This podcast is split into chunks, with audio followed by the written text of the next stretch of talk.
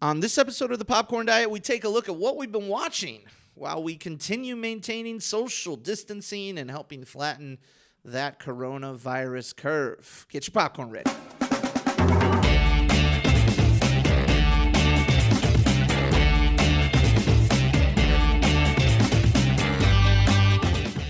Welcome, all you movie buddies, to the Popcorn Diet, a podcast for those who live on a steady diet of home, continuously homemade movie theater popcorn and other snacks around the house. As always, my name is Rick Williamson, your very best good movie buddy, and joining us as usual is our other good movie buddy, the Canadian Machine, Mr. David Melhorn. David, how you doing? Doing great. We're opening. We're reopening. Yeah, everybody's reopening. Uh, we won't get. This is not going to be a coronavirus focused episode. Suffice it to say, I personally think everything's going a little bit too early. David, you and I have talked about that we are perfectly fine waiting back in our houses, doing our thing, and letting other more eager people go out and test the waters. And if it turns out that everything's okay, we will join them. Absolutely. Well, and I listen. I enjoy eating out as much as the next person. and- Hell yeah.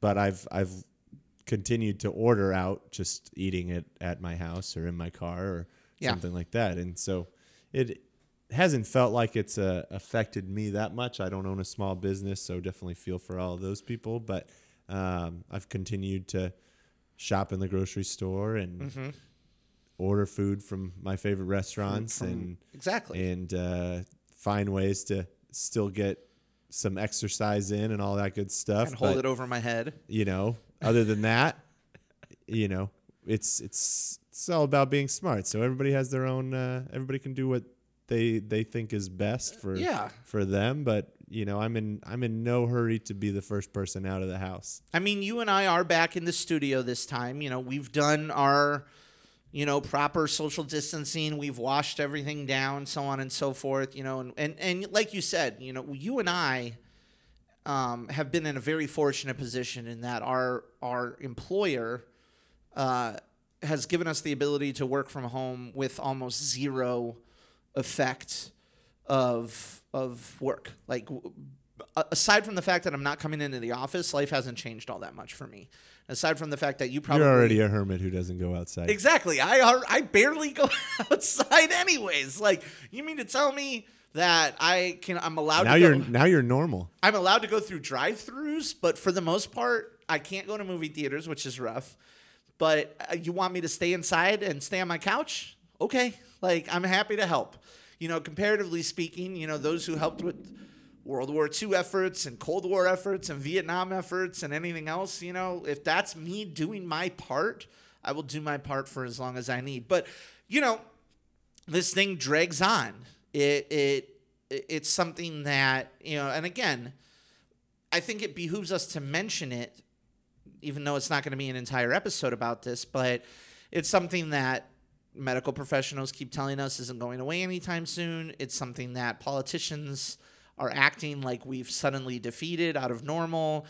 Texas just had one of the biggest upswings during their weekend of things starting to reopen, and yet they continue to push forward with reopening. So who knows? Ultimately, from the popcorn diet, from me and David, I hope that wherever you're listening, whatever you're doing, that you are not only keeping yourself safe, but you're also taking into account the safety of others with your actions and what you do.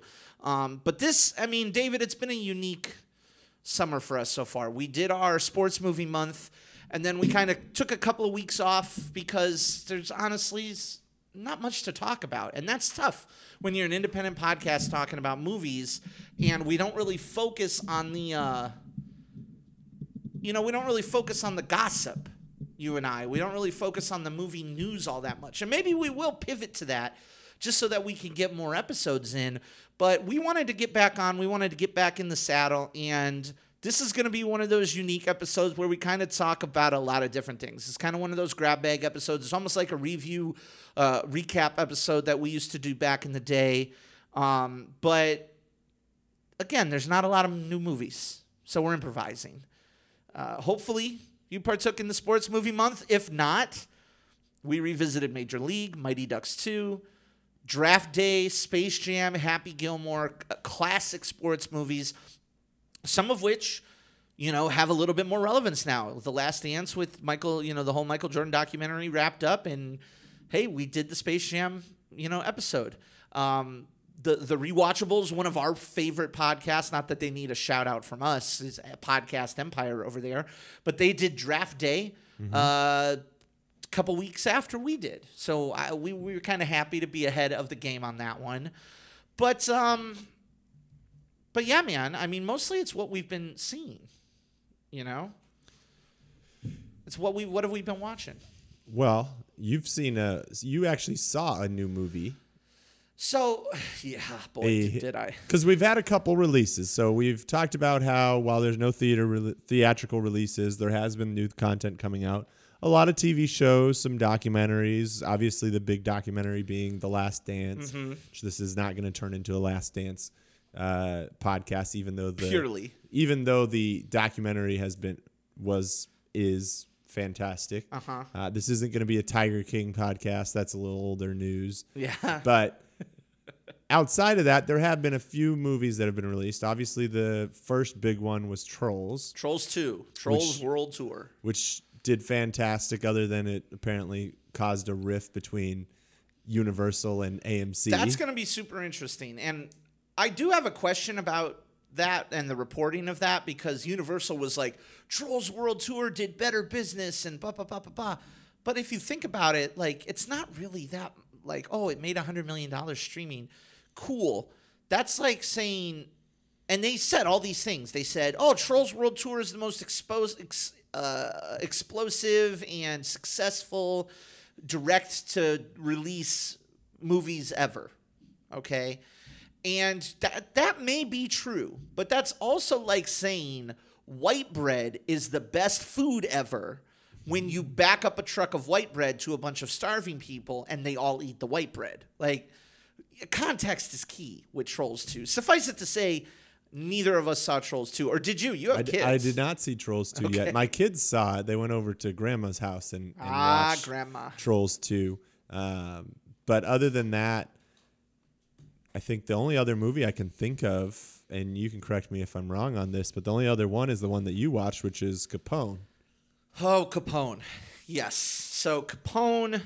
We'll start with Capone because I do have a couple of other ones that came out during this quarantine Okay. period. But my initial reaction to Capone is like, wow, that's really weird. Like this movie is really weird. um, so obviously Capone has there's a lot of extracurricular stuff with Capone as well. So number one, Capone was written, directed, and edited by Josh Trank. For those of you who don't know who Josh Trank is, he directed an incredible independent found footage movie called Chronicle, which had Dane DeHaan in it and Michael B. Jordan about these three uh, high school kids who get superpowers. And it's really good. It's really creative, really inventive. If you haven't seen Chronicle, it's a little dark, admittedly, um, but it's an incredible movie. Uh, and the way that they use found footage might be the most innov- innovative and inventive way that they did the found footage genre. So he did Chronicle, and it came out to a lot of success. A lot of people were really impressed by it. And so then, as is the kind of way to be nowadays. He got snatched up by his studio to direct a franchise movie. You know, they're doing that with Star Wars, they did it with Jurassic Park, they're doing it with Marvel. Like that's just kind of the mode of operations now is if somebody has a successful indie film or two, snatch them up, get them on a blockbuster. Um, we're not going to talk about why I have a lot of theories as to why that's popular, but because he did this this movie about superpowers and kind of people dealing with superpowers, Fox signed him up to do the Fantastic Four remake. And that Fantastic Four remake, you can look up all of the behind the scenes chaos um, from the movie being taken out of his hands and re edited, from him being forced to completely change his script, for him destroying the rental house that they had for him in like New Orleans at the time. There's a lot of drama behind it. And when the movie came out, he shit all over it on Twitter. He's like, "This there was supposed to be an amazing movie. Sadly, you'll never see it." And it bombed. It's one of the worst superhero movies made. It's just completely disjointed. Amazing cast. Like again, you got Miles Teller's in that movie. Jamie Bell, Michael B. Jordan, uh, Kate Mara, Toby Kebbell. Like there's good. There's a lot of good things set up for that movie, and it just it did terribly. It's one of the reasons Fox had to sell because apparently they can't make a movie. And so he got kind of, after that, he kind of got put in director jail. He was rumored to be directing the new Boba Fett movie for Disney, but he wound up quitting. Ultimately, he says he quit before he could get fired because of all the stuff that happened with Fantastic Four. And then he just kind of dropped off the face of the earth. He kind of did his own stuff until he tweeted, I think, a picture of Tom Hardy in Capone makeup and said the movie was called Fonzo, which is what a lot of people call Al Alphonse Capone in the movie. They call him Fonzo. Um, and so it, that was super interesting to me. Like you have this guy who made interesting an interesting movie and had a bad experience with the studio who has full and complete control over the next movie that he wants to make, which is kind of a labor of love. You have Tom Hardy doing weird Tom Hardy makeup shit. And so I was excited. I was excited to see what this was about. And compound that with the fact that we haven't gotten new movies very recently. It was like crack. Like sign me up. How much do I have to pay to rent it? Nine ninety nine. Fine. Fuck it. I'll rent it.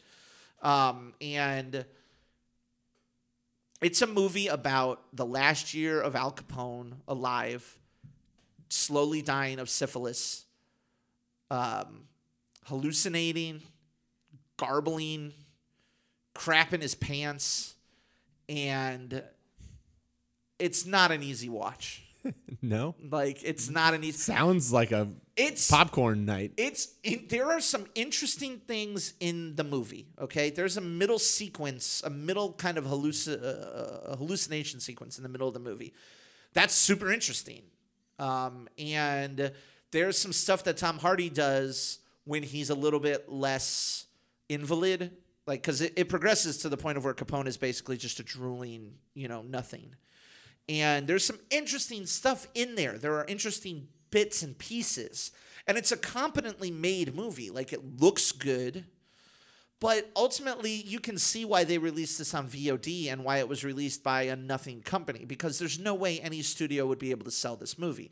This is a very specific vision, a very specific work of art, and I respect it for that.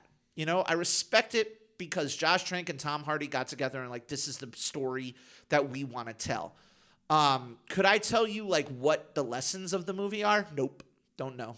Don't be a criminal. Like don't don't be a criminal. You lose your mind. Crime doesn't pay. I don't know. Um, is Tom Hardy good in it? Kind of. Like he's acting. Is it similar to the last hour of The Irishman? Well, I like the last hour. No, because the last hour of The Irishman meant something. You know, the last hour of The Irishman was a, a- an amazing epilogue on not only um, Frank Sheeran's life, but on Scorsese's career, uh, De Niro's career, the idea of criminals in general. Like, if you remember Go- Goodfellas, I always wanted to be a gangster, and Irishman is an amazing bookend to that. Right? Sure. This doesn't have any of Did you that. need Did you need two hours and two additional movies to get to that place with this movie? With Irishman or with Capone? Capone. With Capone, I would have. There is a brief shot of Tom Hardy in gear as Comp- as Capone in his prime, Sure. and I was like, I want to watch that shit. I desperately would love to watch Tom Hardy doing Capone in his prime, bashing people with baseball bats, barking orders at people. But that's not what Tom Hardy wants to do. Tom Hardy wants to do weird shit, you know. He does. So His career is quite interesting. If if we can go down a little bit of a tangent. Yeah, I, I, mean, guess. this is a better, best place to do it. You know, But so he's got a really interesting, and let me know your thoughts on this, like Sure. past from a career standpoint. So starts out like basically in 2001, I would say, when he first kind of came on the scene. Um, and he did, he was in Band of Brothers for a couple episodes. And then I think he was in a supporting role in Black Hawk Down, Mm-hmm. yeah, he was Twombly. which was obviously a, a big movie. Um, It's it's funny that he's a he's a cast member in two war movies where a lot of people had problems differentiating the cast members at the time. Yeah, yeah.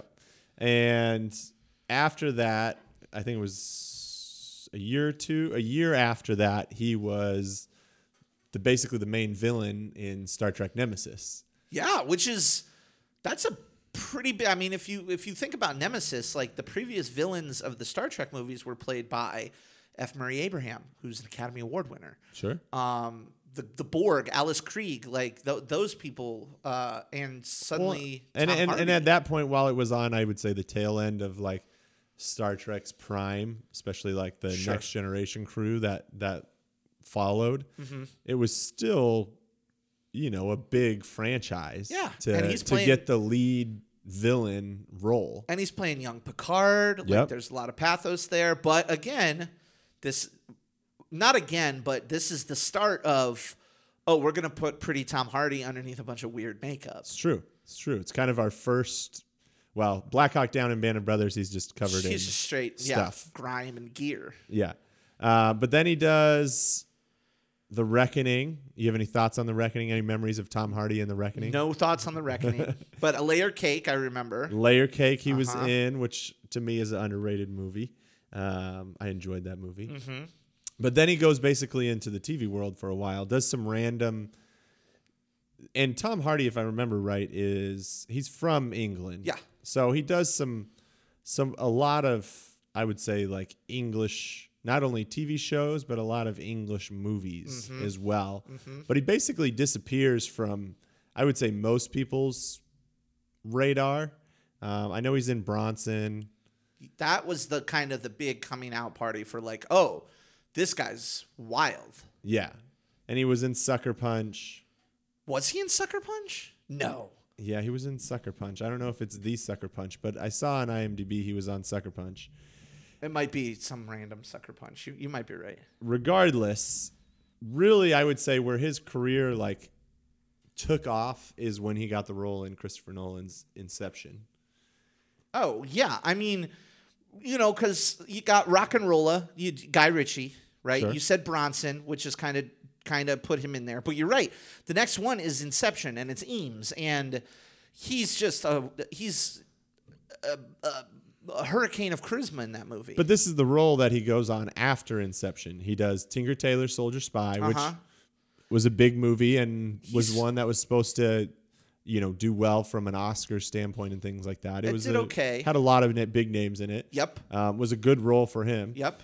Uh, Warrior, obviously one of your favorites. One of my favorites, an incredible performance, and again, like one of those that and Bronson are like the precursor to Bane, and we'll Yep. get to him. Uh, this means war, which again wasn't like it was a big successful movie, but this is him co-starring with Reese Witherspoon and Chris Pine. It's really the last time he does something quote unquote that is both quote unquote normal and mainstream. Sure. Right? Because he's done mainstream stuff, but he's done it abnormally. Yes. Right?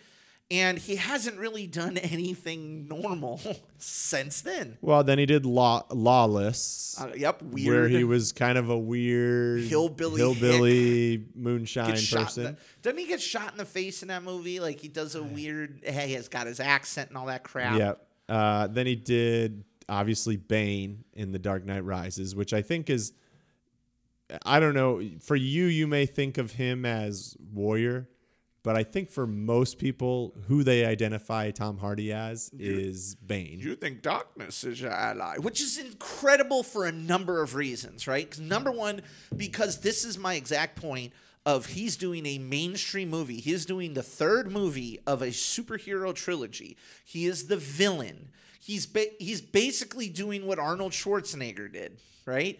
Except he's making such batshit crazy, and I pun fully intended, batshit crazy ch- choices. And top it all off, he's still like in the conversation, in the pop culture conversation. Bane is an iconic performance and character for all of those weird reasons. And it happened after Heath Ledger's Joker, which is maybe the most difficult part of it. Like to come in and to do what he did after Heath Ledger's Joker mm-hmm. is maybe something that's never been done before. Sure. And so I get it. Like I get why a lot of people would associate him with this. You always wonder, and obviously this is a what if that we can never actually know because obviously I think it's pretty well known that the intention was for the Joker to be in the third Right. movie. Right. And so, but I also think Bane was intended to be in the third movie. I don't think he was a fill in bad guy. I think they were both intended to be in that movie. Right. If my memory serves me right. So it would have been interesting to see what how his role would have changed had he been opposite of such an iconic character. Um, I still think he would have been what we've come to know Tom Hardy, which is weird just- and his own spin on the character. We could do a whole episode on that, and on how they managed to get two of the most attractive actors and charismatic actors and put them behind layers of prosthetics and makeup and masks and stuff and have it come out as it did with two of Well, the most uh, iconic performances. Well, and play roles that, to that point, for what I would say for Tom Hardy, are in a way that is almost indistinguishable. And part of that is that they're covered up. Right. But I think with both um, Heath Ledger's role as Joker as well as Tom Hardy's, like if you had followed the rest of their careers in movies, like if not for like being able to kind of identify them from a view standpoint and and especially with Tom Hardy like you could watch that movie and not know that's Tom Hardy oh, sure. easily. Easily. But after that he does some I don't know Locke. Locke is really good, actually. Locke is literally him in a car driving for 90 minutes, having That's right, various phone conversations. It reminded me of uh, The Driver even though I know it's a very different movie. yeah, it's very different, but it's very, it's ve- almost like a play. It's like a one man show. You could do it as a one man show stage play, and it's just, again, it's really, it's a good, it's an incredible performance. But again, not something that's going to appeal to the masses Sure. from that standpoint. Uh, I saw The Drop, funny enough, in Yeah. theaters. that is really funny. I funny. actually, saw that in theaters, and I enjoyed it. it's fine. It's uh, it's you know, it's whatever. Child Forty Four. Do you know anything about that? Uh, didn't it, see I, that. it's got way too good of a cast to be that bad of a movie. but then the next movie, which probably needs no introduction, would be Mad Max, Witness me. and obviously that movie did fantastic. is amazing. Um, one Top of, 10 of the one of the better, yeah, one of the best movies of the last ten, maybe twenty years. But he's almost all, uh, he's almost an afterthought in that movie. Also, because it's he's wearing a mask for half of it. Yep. Again. yep, Um, and it's really like the Charlize show. yeah. Not that like again, it's an incredible film. Yep. Then we get London Road, which I don't know a whole lot of, but No. then we get Legend, which was the one where he decided to play brothers. the Kray brothers, and I believe it's based on a It's a true story. true story. Yeah. And It's good. It's it's good. Like it's.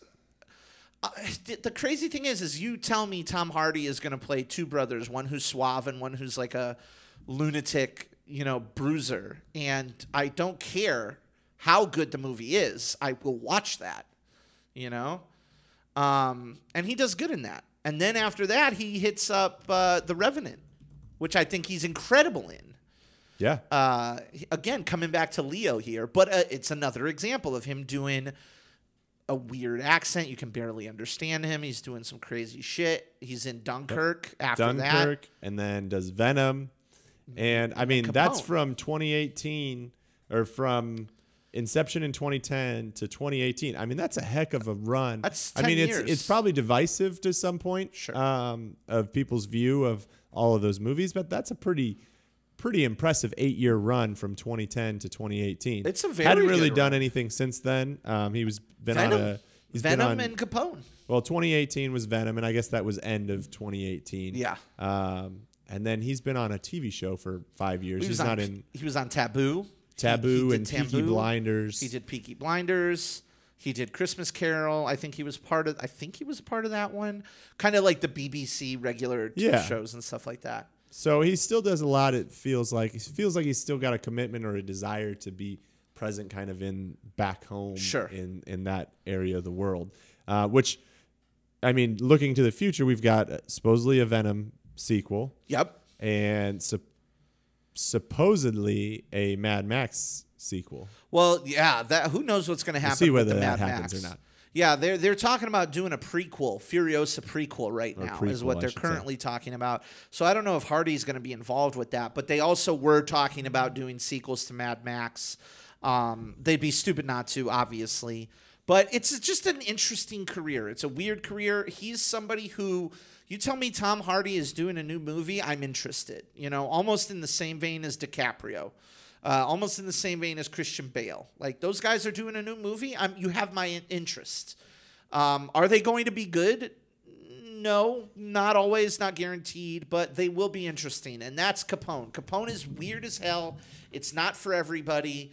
Um, I would venture to guess that most people wouldn't even like it. Well, and I think the one thing that you will always get with Tom Hardy is maximum effort. Like, Yeah. you're never gonna see a Tom Hardy movie where you're like, oh, he kind of, you know, You're going to get choices. walked through that one. And that's basically This Means War was like the last movie where he just kind of breezed through by on his on his but I think that was also kind of uh, what that role was meant to be. It's a puff be. movie. You know, it's a, I don't know if you'd call it a chick flick. But I think a, you and I could independently finance a very cheap film and tell Tom Hardy that the majority of our budget is going to go behind the makeup effects for his character, and he's in.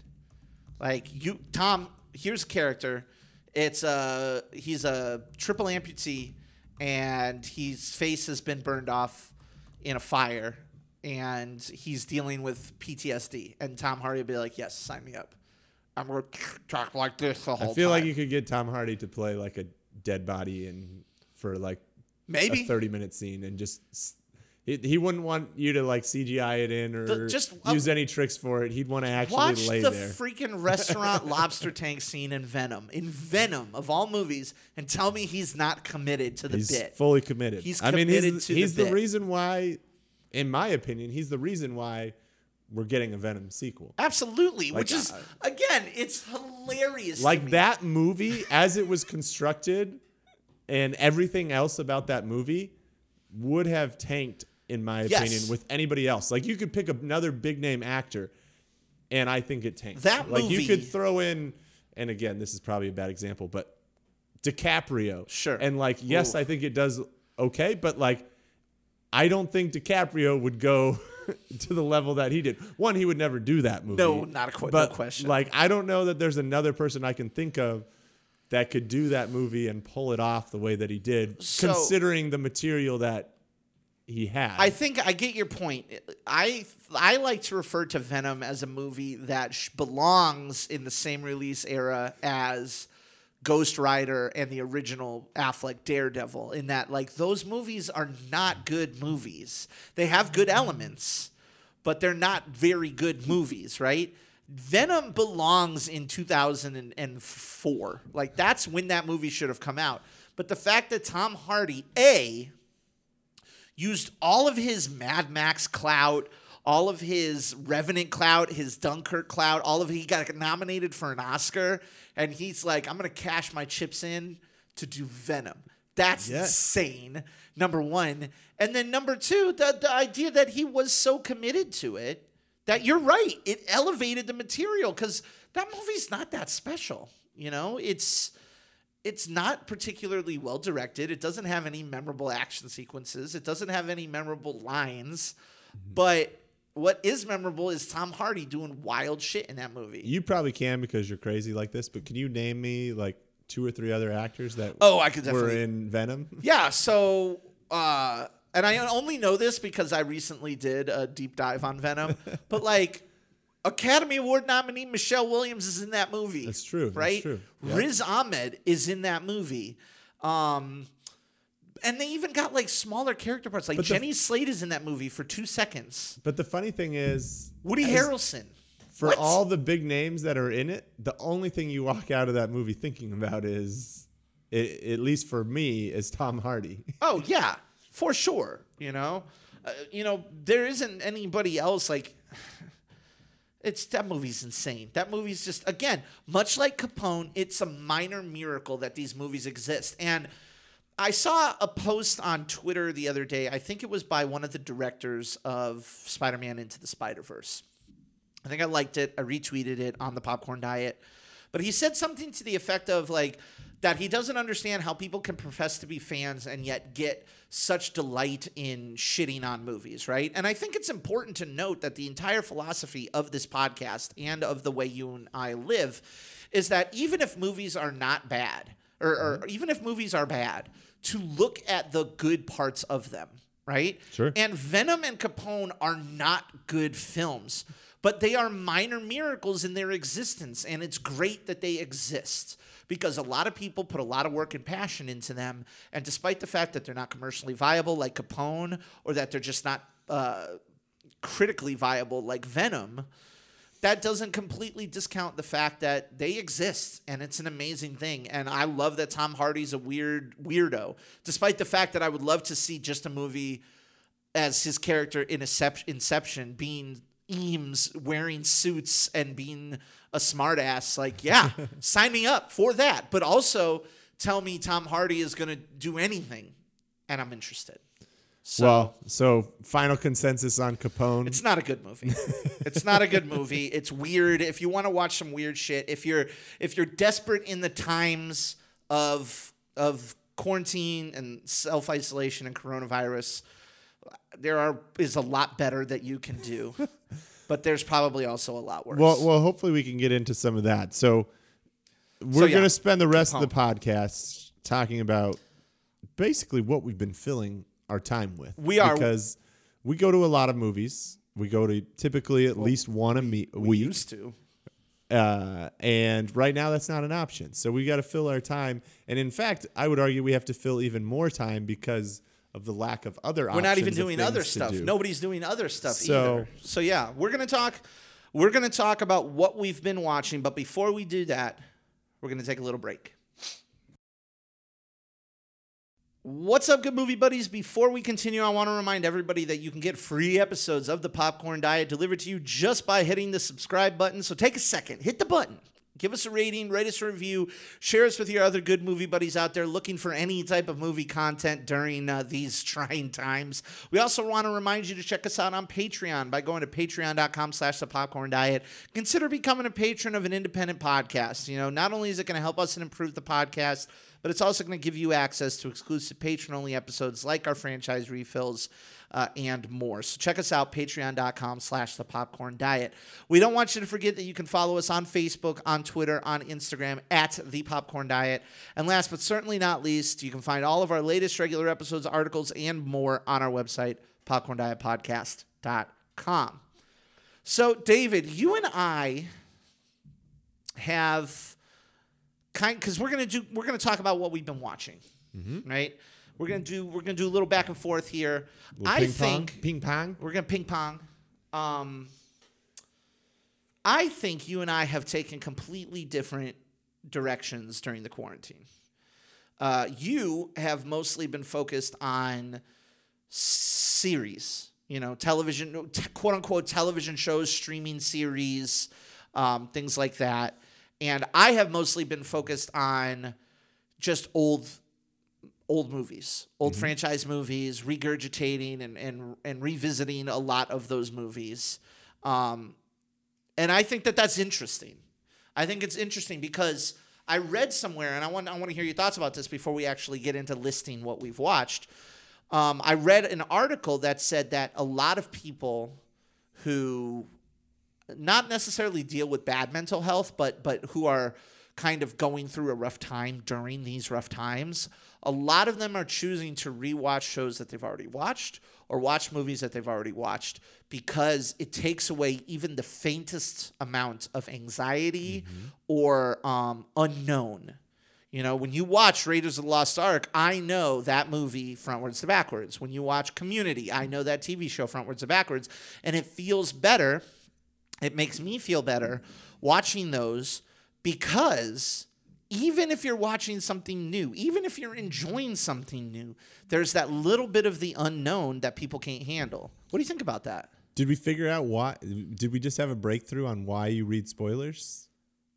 Oh, maybe like I don't know. that. That absolutely again, it, it it ties to the fact of like I don't like surprises. Sure. I've, I've talked about that in length. Like, I like knowing what's happening. I like series seeing the story evolve. I don't think it 100% affects my viewing experience. Um, I could see that. I definitely could see that. Um, I mean, not you, obviously, because you're For- mowing through all ki- types of content. for for me, I like mowing through stuff I've never seen, especially in this unique situation we're in currently, because typically my life is absolutely bonkers and Swamped. completely swamped with stuff. It's true. And I have It stresses me out. Your I- life stresses me out. I have more free time than than ever. And so for me and and we should say that this coincided with this quarantine has coincided so far with my wife's paternity or maternity leave. And so normally in our two previous children that has also coincided with Right. binging something with her because she needs something to watch during this while she's at home uh, you know resting up recovering and taking care of the baby so Of course. uh, so yes, we have binged a lot of shows, and it's been fantastic because, especially some of the ones that I chose to watch have been ones that have been talked about. Like um, the So first what, one, yeah, I so what have you been watching? I was gonna say the first one that w- I watched uh, and watched with my wife was Ozarks, which was on. I think right when the quarantine started, they released season three. Season three, yeah. So obviously, I was behind the game in getting into this because I hadn't watched a single episode, and so I started. I think I watched an episode or two and was like, "Ah, I think my wife might like this, and so uh, Allie and I binged all of them over the course of a couple weeks, and I loved it. It's uh, on Netflix, so that's that's where you have to go to watch it. I'm sure a lot, most of the people listening to this probably know this, but it's it's uh, it's not for the faint of heart. There's some some darkness and It's a dark grittiness in it. If you're a Jason Bateman Saga. fan, he's great in it. Um, I enjoy Jason Bateman, but it's not. A lot of times, people are probably used to Jason Bateman in comedies, and Right. while he still has his witty comments and, and quick wit and all of that in this, and while some of it's funny, it's mostly done in a much more darker uh, situation from here. But Sure. I enjoy it. It's takes place in a part of the world that we don't usually highlight and has its own, you know, uniqueness about it and it's got a lot of twists and turns, a lot of surprises and I mean it takes on a lot of your similar tropes that we've had, you know, cartel, drugs, you know, almost like mob-esque type movie Sure. uh, and in this case, TV show.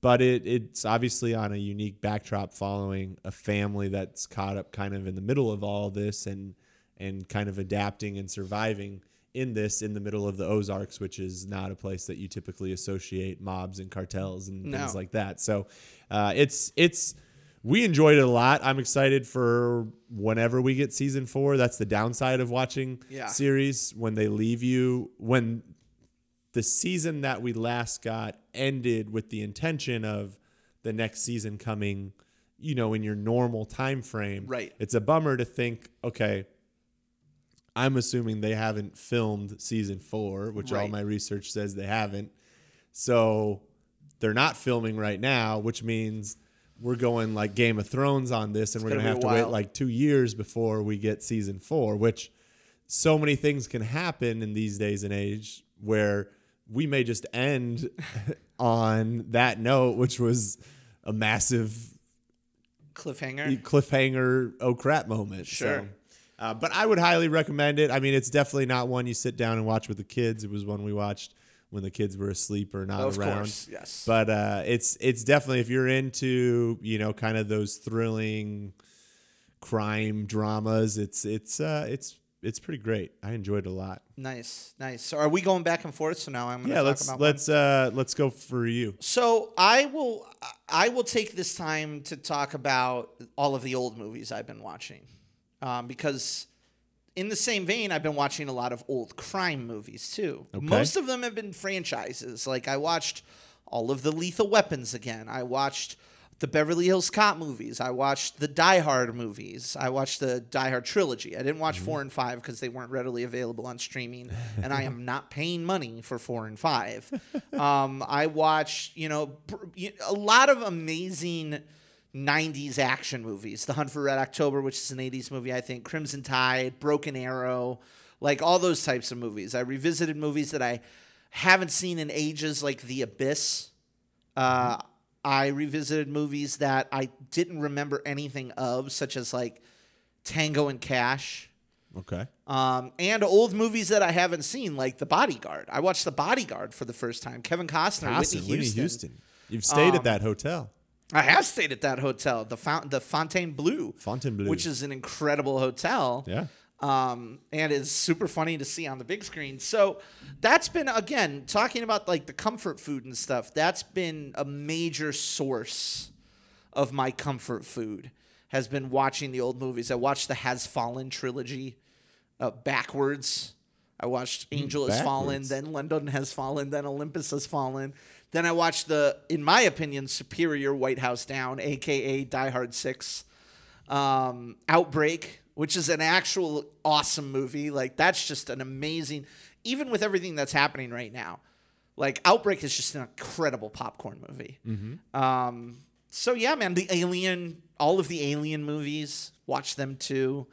Judge Dredd, all of the good and the bad. And there's been some movies I revisited that are just like, oh God, it's not. This movie is not great. Like Tango and Cash isn't a great movie. So when you watch this, are you fully dedicated watching the screen, or are you on your laptop doing other things? Are you I- playing Call of Duty on another screen? I am what's, never- What's the what's the watching? Good situation? question. I am never distracted by another laptop or video game or something like that. Occasionally, I'll have my phone open. Sure. Like I'll, but I'm not reading. I'm just like do doing a, a Swiping through Instagram or something. swiping through the gram or doing Marvel Strike Force or what have you. So for the most part, I have, and especially if I can't remember certain things, then I'll pay attention. Um, like at the end, like Tango and Cash, they're driving this ridiculous monster truck, and I remember that. So I'm like, okay, I'm gonna go on my phone. Um, I watched. I'll tell you the last the, before I, before I wrap up and I go back to you. I will tell you the last the the the movie that I never saw. So it's called Ricochet, and it's a mo- it's a '90s early '90s movie with Denzel in it. All right, so it came out in '91. So it's like right between Glory, right before Malcolm X, just before Denzel blows up. Okay, he's in the middle of blowing up, and it's a crime movie where he's a beat cop who captures and arrests this psychopath played by John Lithgow. And that psychopath rots in prison, and he's like, I'm going to take this guy down. And then Denzel becomes the assistant district attorney. The guy winds up escaping, faking his death. And then instead of like killing Denzel, they like frame him for embezzlement. They kidnap him for like a week and inject him with heroin. And they have a prostitute rape him and film it and they then start releasing all of this stuff to be to destroy his life and it's really dark and it's really like oh it's a different vibe than most 90s cop crime movies. It's hyper violent and very dark. But to me the thing that pissed me off the most about it it's fine it's fine movie. You know if you mm-hmm. want to watch some dark shit you know you can watch ozark and then you can watch ricochet. But to me the character of denzel is good at his job. He's a straight arrow he's loyal. He's a family man. He's a father and a husband. His character is not written with any flaws like oh he used to be a drug addict or he has a gambling problem or what have you right? So when all of this stuff starts happening he keeps telling people like i'm being framed. I know it's him. And instead of believing denzel his wife his boss his friends they're all like he's dead you're crazy. And that pissed me off the most because ain't nobody had no loyalty for denzel in this movie. Like he he they literally hire a prostitute to to have sex with him when he's drugged out. So it's basically rape right? And in 1991 he doesn't disclose that. Like he doesn't disclose that part of what happened Sure. because he's clearly ashamed of it. Sure. and then when they do his blood test back they're like you have heroin and cocaine in your system. He's like yes i know. That's what they stuffed me with. And they're like you also have chlamydia. And his wife gets mad. And he's like i didn't tell you. I was ashamed. I was raped. And she's like i thought we were supposed to tell the whole truth. And i was like this bitch is is is rape shaming the victim here. I was so upset at everybody, and I was like, Denzel, you should drop all these people. But it winds up, it all works out in the end, as as you know it tends to. But that movie sent me for a loop. That movie, I was like, all right, what can I watch? Denzel, crime, cool, sign me up. I'm gonna watch it. That movie was Ricochet, buck wild. So I'm gonna wrap. I'm gonna put the bow on, bow on that one. Pass it back to you. What else have you been watching? Well, I won't. Uh, I've been watching a lot, and I don't want to go down too many rabbit holes. I have Um, specifically, I do have two new movies that I want to talk about. Okay, okay. Uh, well, the next one I'll do, which was what came after Ozarks, which was Money Heist, and I binged. crime bug. I binged this one actually by myself because I was wasn't really sure whether my wife would like it or not, and actually I was doing it while we were doing Ozarks. okay, um, okay, wow. I keep longer hours than her, as well as you know different opportunities to watch it. So I actually binged it on the side, and it's a Spanish show. So Mm-hmm. it was originally on Spanish TV. Um, I would assume cable because what's in it is probably not suitable for. then again, European, I don't know European what European standards, standards, are. So They're um, more lax. regardless, season one was well. Technically, it's it's identified in parts. So there's four parts, 31 total episodes, and I would say, to me, if it was an American TV show, it would have been two seasons. Most likely, they would have broken it up as two Sure, seasons. like part one, part two. Yeah, part one, part two, and season one is is a particular heist um, of the Mint in Madrid, I believe, and season two is another heist of, and maybe I flipped that. Maybe it's the Mint in the second one. Same crew? Re- regardless, uh, primarily the same crew. No spoilers. you We'll get some uh, you get some changeover as in with any uh, crime crime drama Mm-hmm. um, but it's it's a it's a full on i mean it's called money heist so you would expect that it's a heist film but it is a full on heist show I, I it feels like a movie but it's obviously a tv show Sure. um, but you get a good amount of flashbacks and flash forwards Mm-hmm. and we kind of see the the heist unfold and it's it's it's one of those where it, it reminded me a lot of what I really liked about Inside Man Ooh, where okay. they were inside of a bank as well obviously and there was just an answer for everything that happened. Like even when things appeared to go wrong like there was a backup plan to the backup plan to the backup plan. And so it was really fun to see it play out. And then you also throughout the movie don't know what is them slipping up and screwing up the plan and what is intentional. And then furthermore you don't know what did they screw up in the plan but already have a backup plan if they did that screw up that very specific Okay, screw up. So okay. it's it's really fun because it's really layered. Um, it's unique in the sense that and this isn't too big of a spoiler but you have one of the crew that is not in the bank that's kind of the puppet master outside of the bank that's Sure. pulling all the levers Sure. talking to the police all that kind of stuff and so normally when you have these heist moves, everybody's kind of in the same place and especially when it turns into a hostage situation and things like that. And so it's really really interesting to see it go from you know point A to point Z. Mm-hmm. And then where it ends with the first season, I mean normally, especially when you think of it like a movie and that, you'd kind of be like this is a heist, like where do you go when the heist is done? Right. and whatever. I'm not going to spoil whether they get away Suffice or not. it to say, there nor- are places to go. there are places to go. Like, how do you bring this back for a second season? It doesn't feel like it's made out to be a second season, but um, they do a good way of, of bringing it back together, and it's it's very interesting. Uh, I think for a show that is in Spanish but is dubbed to English, which is what it is on Netflix. I'm sure you could find it somewhere in actual Spanish with Sure. sub- subtitles. subtitles. Yeah. Um, but I watched it with the the dub version. I think they did a really good job overall of picking uh, voices for each of the actors because that's one of the things a lot of times when you dub voices is sometimes Doesn't fit. it doesn't fit like what you would expect that person to sound like. Right. And not that we don't have actors that are that way whose actual voices don't fit, Don't fit. what they sound like, but you know, like Mike Tyson. But uh, yep. Yep.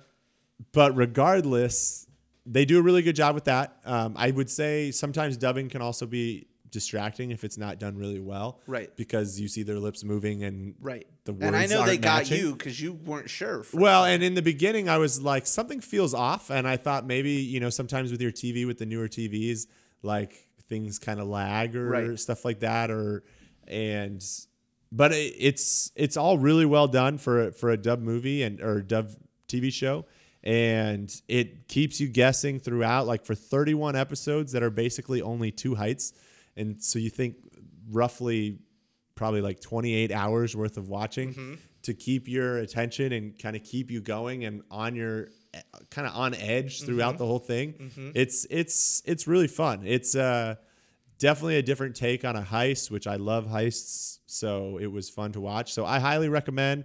I would say it's more family friendly than Ozarks, but definitely still not something you'd watch with the kids. Sure, sure. And you've been getting on me to try and watch it, and I, I have. will. I will watch it. I know the that people I I've will.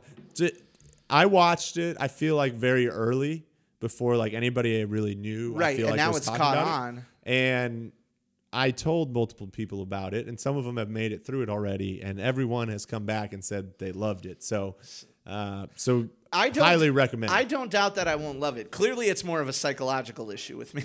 apparently, apparently Um, we, we uncovered that. Okay, so one of the last two ones that I want to talk about because we'll do one more back and forth here.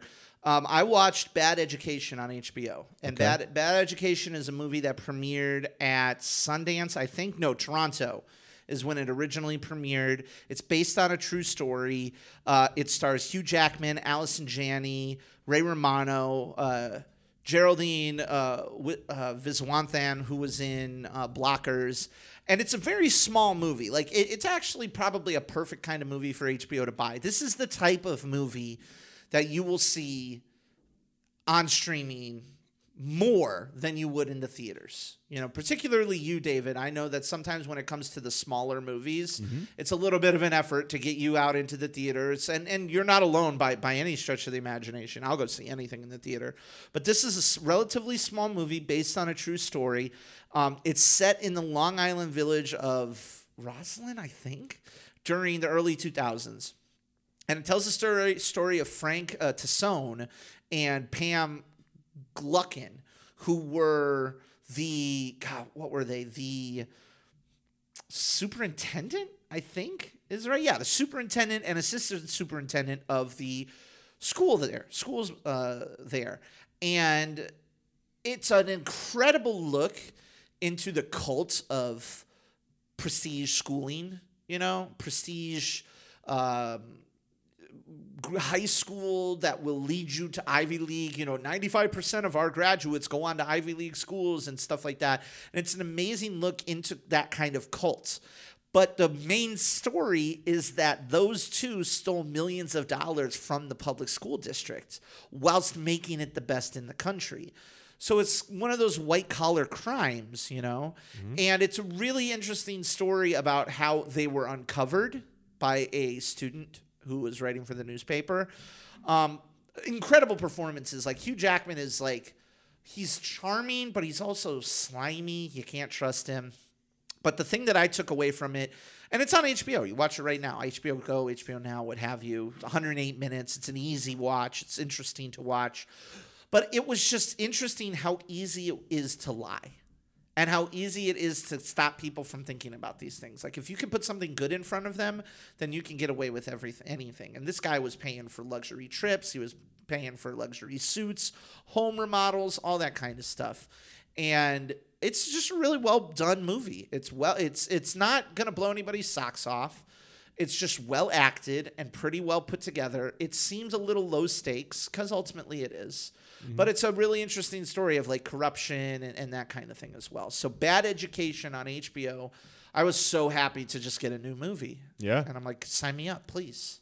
I like it. So you got one more? Uh, yeah. Well, I'll, I'll do a higher level on a couple of things. I Okay. watched Waco, Yep. which was uh, Taylor Kitsch yep. On the uh, the story of the Waco massacre. I don't know what they call it specifically, but It's the Waco It's- incident. yeah, I think it's like six to eight episodes. Uh-huh. It's uh, it's I mean it's it's rough. It's intense. It's, a little intense, and it's obviously not a very happy story. So, um, but if you're looking for something to watch and you like watching true events types of things, I love how none of us are like, we watched Scoob. It was a good time. Yeah. Like we're just I'm not. like, I'm not going to try to describe Waco as a good time, but No. if you are okay with massacres, watching a massacre that you know actually happened, Um, I don't think it's. I think you know it's well acted. There's some good people in it, and I think uh, overall it's a, a pretty good, pretty good watch if you need you know six six to eight hours filled. Sure. Uh, the other things I've watched, I watched Outer Banks, Uh huh. I've which heard.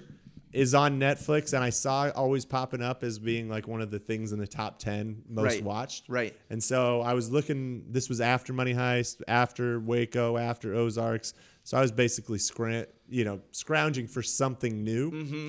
And so I was like, "Ah, I'll give it a try. It basically follows like a group of we're told high schoolers, but nothing they do They're all twenty mid seems like high school, and all the actors are definitely not high schoolers, but they're all supposed to be 16 or 17 years old, Mm-hmm. and it's it's basically like kind of a treasure hunt, kind of a who done it type of thing, um, and it's a it's a good summer adventure film. Uh, Okay. what's the McConaughey? Uh, is it Fool's Gold? Fool's Gold. It kind of reminds me of some notes Where it's a, Fool's it's a little Gold. like a little romance, a little Yeah. little sexy time, but also like Ray Winstone might shoot you in the head over some Exactly, gold. exactly. Okay. Yes. So there's a lot of similarities. Think of like Fool's Gold put on like the high school level. Okay. Okay. So, but still the same stakes. Still, someone might get their head shot off. Sure. So, uh, but I enjoyed it. It takes place in a, uh, you know, it's a fictional place, but takes place in Florida, Like Island basically, Paradise, yeah. um, area. But it's it's it's only one season. There's only one season of it. I think it's ten episodes. It's pretty easy watching. If you want one that's a little less intense, but still has you know some drama Mm-hmm. and some intrigue to it, I think it's a good one. Uh, Billions is starting up. I'm a huge Billions fan, so if you haven't ever watched it, the first seasons are fantastic. Yep. Uh, and this season's off to a good start too. So excited to watch that. And then the last thing I watched was actually a movie. And I Oh. watched Snowpiercer, which I believe I watched it relatively close to when So it came good. out. I know I didn't see it in the theaters, um, but I know I watched it recently. But for those of you that don't know, it's a it's a movie about set in a way future, I would assume, Uh-huh. Future alternate re- world. Uh, but it's uh, Bong Joon Ho, who's our most recent Best director. Academy Best Director, Academy So- Award winner, Bong Joon, three-time Academy Award winner, Bong Joon-ho. Exactly, and it is fantastic. It's got uh, Chris Evans in it as the Yep. the lead, Yep. and it's it's definitely a weird movie. Um, as I'm starting to sense all of Bong Joon Ho's movies are. Yeah. Um, it definitely has some, I think, as as well with his. There's definitely some social commentary on there, but at the even if you ignore kind of that, um, it's it's just a very interesting, different movie. Like it's not going to be like anything you've really watched before. It's and so good. for the entire movie to basically take place on a train. And now, granted, it's not like any train you could go on today. No. But at the same time, for everything to be taking place on a train, it's it's a super interesting movie and a, and a really good time. So I enjoyed it. So those are kind of the things that I've been watching. Man, uh, t- Snowpiercer is so good. The last thing that I will mention is probably my favorite new thing that I've watched, and that is Extraction on Netflix. Did you watch Extraction, David? I haven't yet. Damn, dude. It's basically a Call of Duty mission, the movie. Um, it is it is so good, man. And it's funny because I know if it was in theaters, like half of the people I know would have seen it already. But it stars Chris Hemsworth as mercenary named Tyler Rake, and he and his crew are hired to retrieve the son of a drug lord in India that was kidnapped by another drug lord. Uh, so these drug lords hire the mercenary to kidnap the kid. Then, when Hemsworth has the kid, they turn on him. And so now he's got to fight two sides of crime in a city. He's got to fight his way through to get this kid back to basically his home. And it is incredibly violent. It is so bloody. And the action is incredible. It's directed by Sam Hargrave, who was the stunt coordinator for a lot of the Avengers films, who was Chris Evans' stunt double as Captain America. So he's kind of taking the um, David Leitch, um, the the John Wick guys. I'm for, forgetting the other guy, director's name of John Wick, which is a real disservice to him. It's Chris something. Um, but you're seeing these stunt coordinators being turned into directors and making these dope action movies. And Extraction is a dope action movie. There's not a lot of story. Okay, it's literally just I got to fight through a, ci- a city to survive. There are a lot of headshots. There is a lot of blood. Uh, there is a lot of hand-on-hand combat, and there's like a 16-minute one-shot in the middle of the movie that is clearly not a legitimate one-shot, but it's really damn good. That goes from like a car chase to a foot race to another car chase. It's incredible. It's got obviously Chris Hemsworth in it, and then like the only other person that you would know in it, David Harbour is in it. So um, you get your little Stranger Things connections and whatever. But like, just not to get into full spoilers here, there's a scene where Chris Hemsworth hand like fights with his hands and fists like eight street kids, like children who are like 10 to 16 years old who are trying to fight him because they work for the local drug lord and he just beats the shit out of like like 10 kids. And it's incredible. And and again if it's full-blown action michael bay style you should watch extraction. Again it's not the easiest watch because it is basically a violent action slash war movie but it's incredible. Um, they're gonna make another one apparently. The ending is really good. Like the last two minutes of the movie, the way that the film ends is really like, oh, oh, oh, oh. like I might see another one. Um, but yeah, I think it had like 90 million people watch it in its first month of release. Um, in Netflix's like secret algorithm that nobody knows how it works or what have you. But yeah, man, I cannot believe out of all the shit that you have watched that you haven't watched Extraction yet. You got to get on that. And that's probably, if we had to give one recommendation, I think we'll wrap up with one recommendation. I would recommend Extraction. Like it is, it is. If you like action movies, particularly, if you don't like action movies, you're gonna hate Extraction because there is a lot of action in this movie. Um, but if you like action, watch Extraction.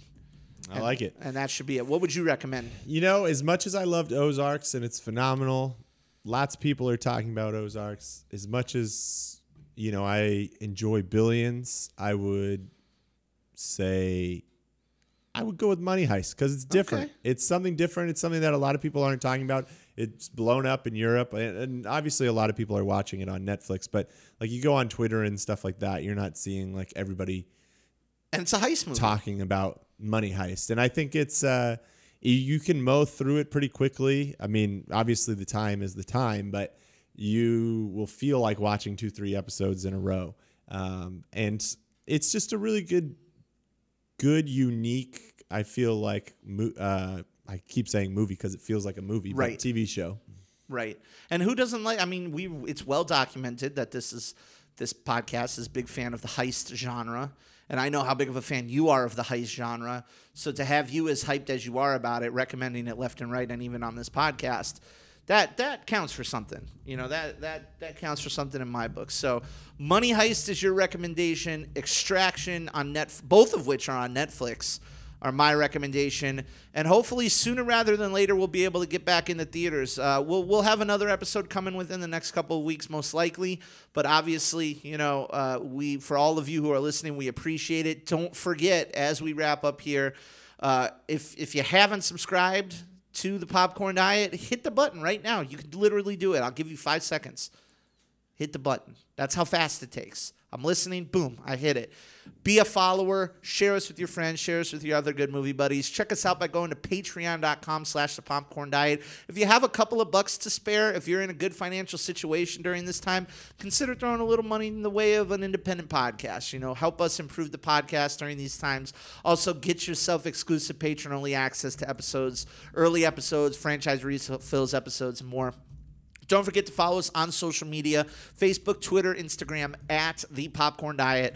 And of course, last but certainly not least, you can find all of our latest regular episodes, articles, and more on our website, popcorndietpodcast.com. But for the Canadian machine, Mr. David Melhorn, I am your very best good movie buddy, Rick Williamson. And we'll see you next time with another good movie, maybe on The Popcorn Diet. Adios.